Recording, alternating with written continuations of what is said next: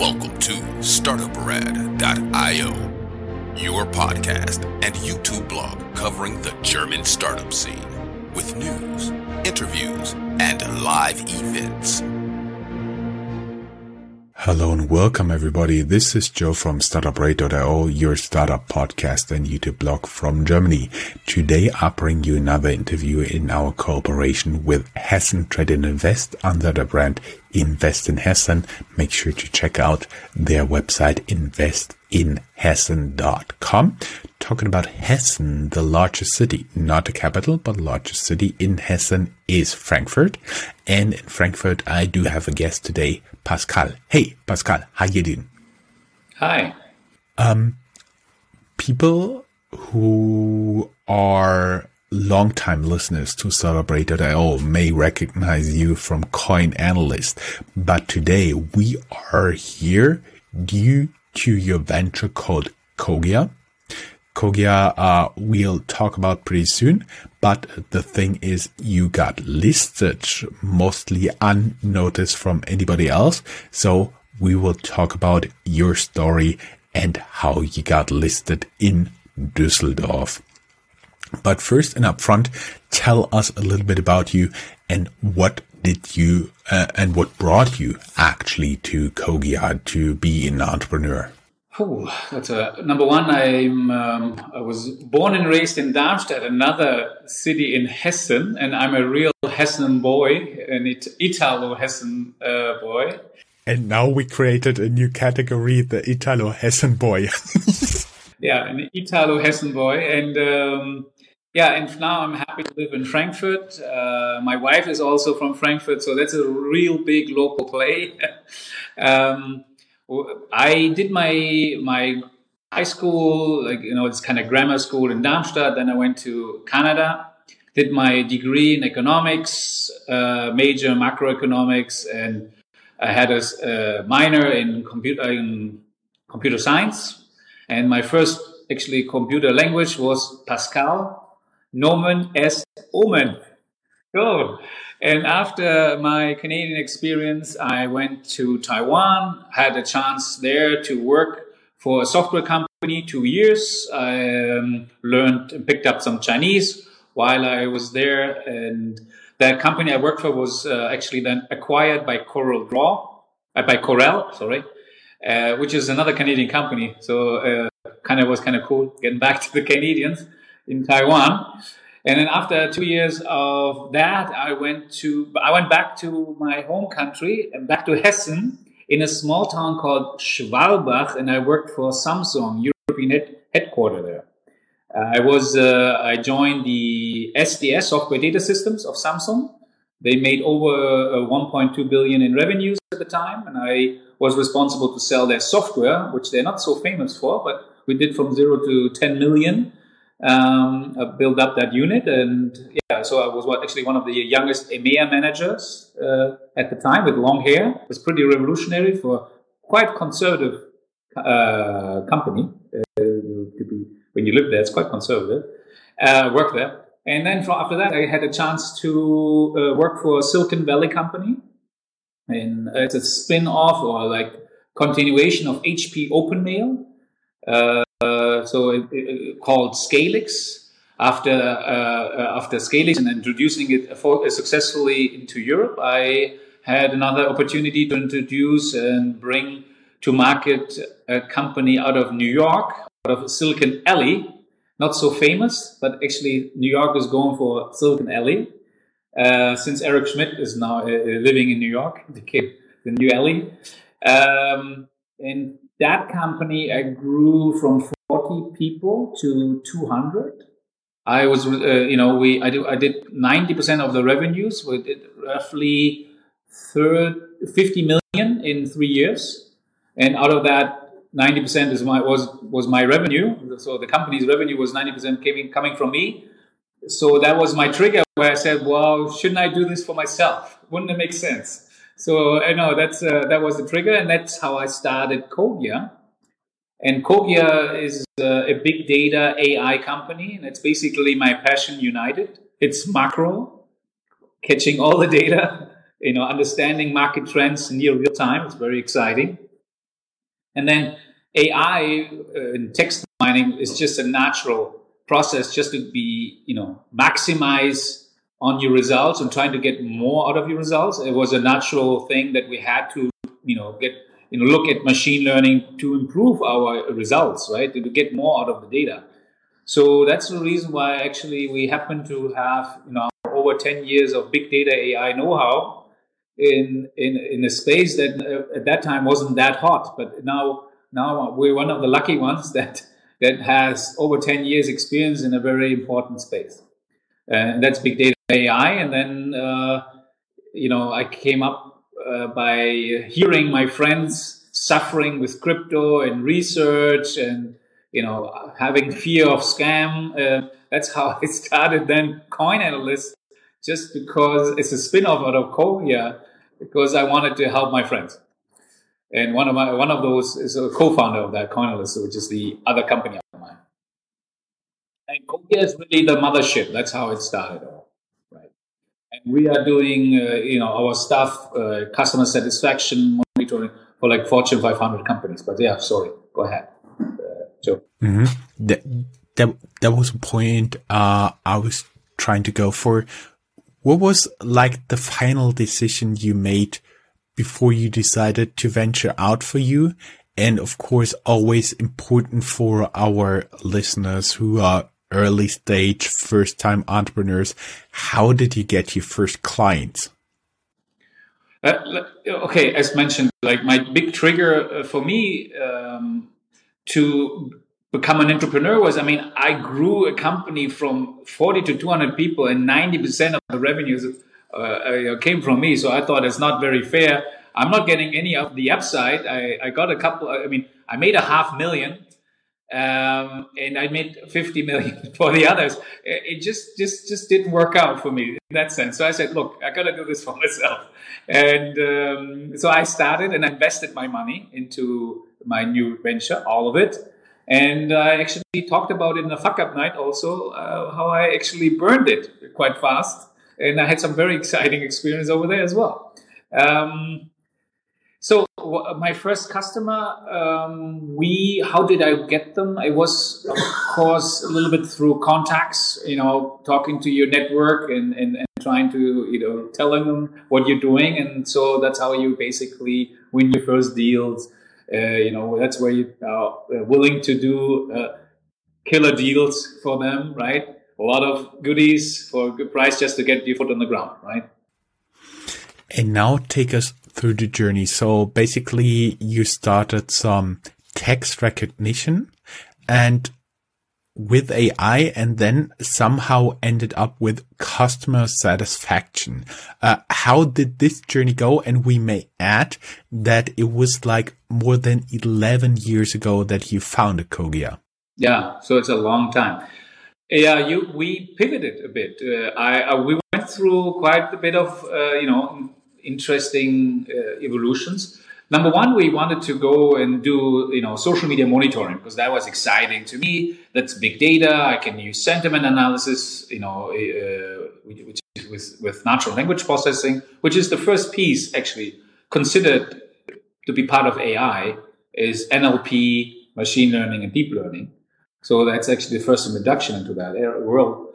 Um, and we, I thought, I thought that area is so exciting because language are complex to identify. So this is so this is that's why we you know we focus on the area of text mining, sentiment analysis, and you know the big data means you know crawling technology. We have actually a patent uh, also out there for our crawler, a very unique methodology that we use um, in crawling the data. So we started. Uh, uh, you know, in, in, in, the area of social media monitoring. I, I, thought this is the best place to apply our our capability. The, te- the capability is text mining. The capability is you know crawling big amount of data because you know we we were specialized in crawlers. Um, I had that background. We had that background, and yeah, that's how uh, we started. And then uh, we had fierce competition coming out of the US. And unfortunately, then we said, okay, that that that's getting uh, not fun. It's a hard market to win these marketing guys. Let's find our niche, and then we identified that the niche that wasn't occupied was customer satisfaction. And here we were able to succeed and be better than the competitors. Like we, like small Cogia is competing against Qualtrics. Uh, Qualtrics right now valued 24 billion, and we beat them 30 times. Uh, in you know, it's like having having like Darmstadt 98, which is a soccer team in Darmstadt, where I'm from. Um, it's second league com- uh, team beating Barcelona, which is a Champions League team, 30 times. So that was my trigger. I said, look, I'm actually Champions League in this area. I should, you know, get the proper funding for that too. That's that when we get down to why I went to the listing area is trying to get the funding to help me, you know, grow and, you know, become a sustainable Champions League player, not just a, a lucky one that just was lucky for a season, but I want to make it sustainable. Anyway, so talking like in, you know, metaphors kind of thing. Mm-hmm. Uh, what what do you do for this uh, customer satisfaction before we get into how you got listed? Um, I didn't catch your question in the beginning. What do you, what do you mean with customer satisfaction? What what kind of services you actually provide there? You monitor the behavior of the clients on the website. You you uh, basically analyze the feedback, the social media content they are posting about your brand what do you actually do there? Okay. Yeah. In this case, actually, the majority of the customers, you know, control the touch point e- like through email with the internal customer base. They once they had, uh, it's more like in the after sales. So once you've had the contact with the company, the company emails you with a link and asks you if you, if your experience was that great that you would uh, recommend it. Maybe would you recommend it to your friends or to your contacts? And that's called Net Promoter Score. The NPS is the big thing that uh, brought like a big drive for us because it just reduces everything to one question. One to 10, would you recommend this dealer, this shop, this product, this company to your network, to your friends? And, and, and then uh, the, the question is explain why you have given like a one or a five or eight or 10. And that explanation of why is the text that we analyze automatically and classify and, and, and, or, and you know uh, we're doing sentiment analysis there emotion analysis all those you know pattern recognition applications with that text. And we the main focus was analyzing those comments that came back via mail. Uh, it could be like and through the call center. The call centers called the customers and they typed in the feedback and we had that digital feedback uh, also analyzed now we expanded with social media interest because in the beginning they didn't care that much for it. Start due to Corona that enhanced everything. So now they couldn't, you know, avoid the fact that hey, you have to also look at your touch point social media because partially that's your only way how you're getting in touch with your contact with your customers. So you might want to analyze that touch point, and that means like a Google Maps and your personal social media sites. And and that that was a strength of ours that we were able to hook into those APIs and forums, whatever is relevant. We can catch that data very easily and integrate it in your one central customer satisfaction dashboard, and then also include like the whole process of uh, creating an issue management, like tickets, like that, to assign somebody to take care of it. Mm-hmm. Okay, now we get an understanding what you've been doing, how your journey has been so far, and now take us through the journey of getting listed on the open market on the Düsseldorf Stock Exchange. We may add that we will talk about two different legal entities for now. Um, the Cogia AG, that's the entity that's actually listed. And that is basically a PLC company. So one that has shares that can get listed and a GmbH, which is um, something like a LLC, LLC company that is privately, usually privately held, and the shares are not supposed to be traded. Um, so my understanding is you set up an additional company, uh, Cogia AG, and then got it listed on the OTC market on the open market at uh, Düsseldorf Stock Exchange, which is one of the smallest stock exchange operators here in Germany, right? Correct. Uh, well, what I did is before I did that move, I created the AG, which in Germany, for the people that listen to us internationally, has a, a, a higher threshold to be created. It requires, compared to a GmbH, four times or two times more amount of cash minimum for a small AG. Um, so you need at least like you know fifty thousand euros to get a, to get an AG founded, which is a mini AG. You can have them bigger. Our AG is based on a 3.5 million capital, right?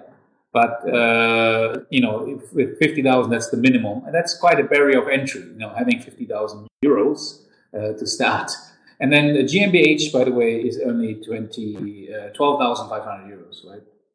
In terms of paid in capital, but we we will try to keep the accounting terms as slow as low as possible. So you you set up this legal entity that can be listed, and you got its shares listed on the open um, on the OTC market, uh, open market in Düsseldorf Stock Exchange, and then what? Okay, so so first we created the AG, and we the small before we get listed, and then in, then we introduced we did like an like a reverse takeover, basically, of my GmbH into the AG so that you have the operational business in the AG, right? It's like the holding structure. And once you have done that, you give the company substance because without substance, you couldn't just get listed. So the, the company had to have something. And because it owned all the assets of the, the GmbH, that was the baseline that we applied to Düsseldorf if we could get listed. Now, Düsseldorf, uh, you know, they go in, you know, you have to prepare everything. You have to have your audited books. So there's a whole homework of things that you need to do before you can apply to a stock exchange and try to get listed. So all that homework needs to be done before. And one, so you have to have all your, uh, you know, audited paperwork, all your, all your stuff organized, well prepared, prepare an expose like uh, we created like you know like either you have a you know you, you do a pamphlet like a, uh, a, brochure which is like you know 50,000 euros that you have to pay so it's that you can market your uh, going public uh, project or you do it without it and then uh, you still have to do a light prospect which is at least like 30 pages all that work needs to be done with all your financials and your futures once you have all that prepared which takes uh, you know quite a bit of time. Um, then you, you can try to apply at the exchange, and the exchange looks at your application and then decides you have to apply. You have to present yourself like a job position almost, right? And explain to them why they should list you, and you know give them faith that you are a good company to go with, especially when you are kind of small like me. I mean, we were we are like a micro cap so normally exchanges want people to have a little bit more beef on on them. Uh, so we, for them, considered like one of the smallest, uh, you know, listings, I think. However, what they liked was the big data AI technology, the future that we're bringing in, um, our outlook, that we had great customers and the rollout. I mean, at that point, I had, you know, kind of informally already, uh, I knew already that I'm going to win Volkswagen worldwide. Uh, I had BMW already in 30 countries, so we have Lufthansa, all those good things that they, they, they felt comfortable to go that route to let us uh, go public. Right? So that was the process. So it was quite a hard process. We didn't apply only for Düsseldorf. We tried also other, uh, but just the way our timeline was, was quite tight. We wanted to be public uh, by the end of 2020 still, right? We, we, we came out on the 18th many of them didn't want to do this stuff anymore. They say, "Hey, we're this holiday period, and it's it's not not everybody is open." Uh, Pascal, du musst ein bisschen näher rankommen. Ja, viel besser, weil stellenweise hat man nur bis zu deinem Mund gesehen. Alles gut. Uh, Maru, please cut the German speaking part out. Thank you. Um, yes, you've been talking about like a micro cap. Um, I was I was looking, uh, we're recording this on 15th of November. And when I look at this, uh, you have a market capitalization somewhere around 9 million US dollars.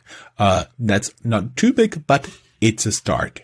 Um, uh, you were talking about uh, talking about a prospect, so a prospectus. That's basically a document the lawyers uh, make for you. Basically, they go through all your company and uh, display in the appropriate legal way all the risks, all the opportunities to the potential investors, and they can go through it. And after they've read it, in case you understand it, it's no easy language, no easy numbers, then you, you feel well prepared to actually invest there.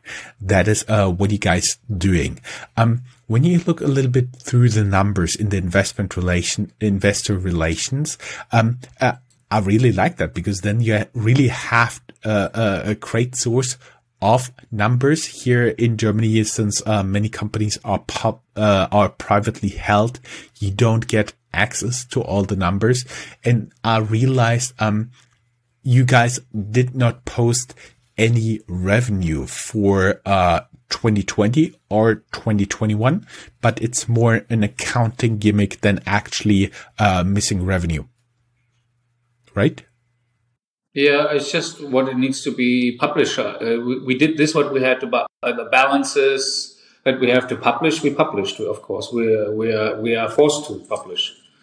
And that, what is required, the legal requirements, we publish, of course. Mm-hmm, exactly. And um, so, since you're doing zero revenue right now, according to your investor relations document, it's a growth investment, or how is the story there? It's a growth investment. Yeah. And we are using, we're, we're trying to raise money also to help us grow, not just to invest for growth and organic growth, but to also have unorganic growth. So that means we are looking to raise money, sorry, to do M&As, merger and acquisitions, strategic merger and acquisitions to help accelerate the growth. So the, the growth has two components to it, which is the organic and unorganic uh, method. That's why Elastic was our first acquisition, by the way. Um, so we, we said it, we promised we're going to do it, and we executed. I was pretty excited that I was able to, you know, execute very fast after my capital raise uh, on my first M&A, which I, you know, announced that I was planning to do it this year. So it has to be growth investment, right? Yeah. So it, we have currently with the AG, which is listed, we have zero revenue, right? Because of, because of, however, we have done the, the consolidation, we entered, introduced the GmbH into the mother company, basically in the holding. Now that's how the mother company can consolidate and present the revenue. And, and with other acquisitions, it all also consolidate. Or when we grow, it consolidates as well because the growth will be shown in the AG numbers. So that's how we can start with a fresh company that actually had zero revenue, like a holding structure, uh, and, and be listed with it because it uses the revenue of its daughter companies, basically, and can consolidate it as its own revenue to the outside world. Uh, bottom line for everybody without an accounting degree, um, you, you can only show the revenues at the end of the year because the company says, okay, that's all that I own and that's all the revenues I'm showing, and it shows the subsidiary uh, revenues of uh, Cogia there. Exactly. So thank you, Joe. It was a difficult birth, but uh, I appreciate it for your help. Yeah. So you're listed for many reasons, including the opportunity to make a takeover. You've already acquired a company. Can you take us through this journey there? Exactly. So part of our growth strategy is the unorganic growth. So, so uh, we had looked at the target already. I started it um, last year, October, November, October, October. I started looking at it, and then we reached out to the target. I understood how much it started to cost, and then then we went public and that's why you know, I we raised some money, and that was the baseline that we used. And while we did that, we had already discussions and had a term sheet already uh, planned. Even so, we didn't have, even have yet any money yet, but we were planning to get it. So there was a you know a plan behind it. So all that process uh, worked in parallel, and then once we successfully uh, did our placement, a successful placement right now, we did it in uh, May, June, May, June, roughly in that time period, we raised 1.5 million euros. So I had with that my, the baseline of my first payment, installment payment of my acquisition, which is Elastic, which we are totally excited. We bought Elastic.io. Uh, and it's an iPaaS, it's an integration platform as a service. And um, we just bought it September 10th. And, and it, that was, it was a big act. It was an exciting process to go through all the due diligence we went from a human due diligence. I make sure I had the management behind it because I did, if I do the move, I needed to make sure I don't lose anybody.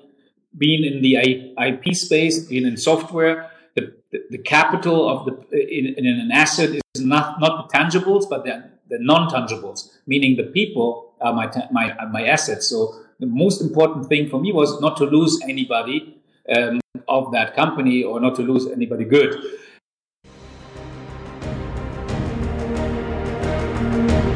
That's all, folks. Find more news, streams, events, and interviews at www.startuprad.io. Remember, sharing is caring.